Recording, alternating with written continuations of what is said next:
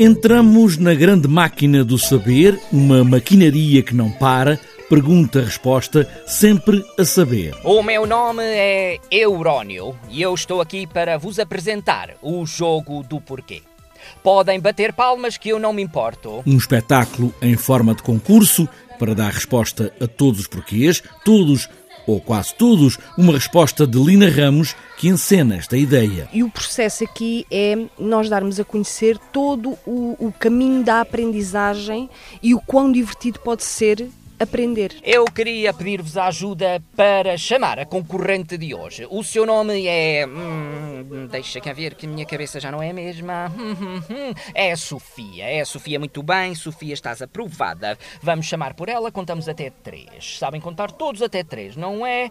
Um, dois, três. Sofia!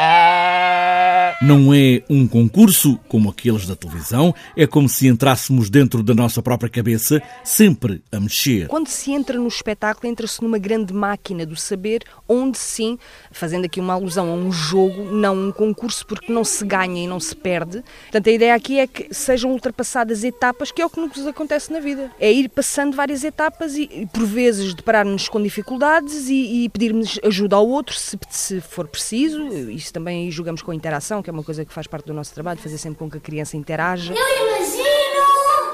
Eu imagino! E eu imagino! O está a imaginar! Eu imagino!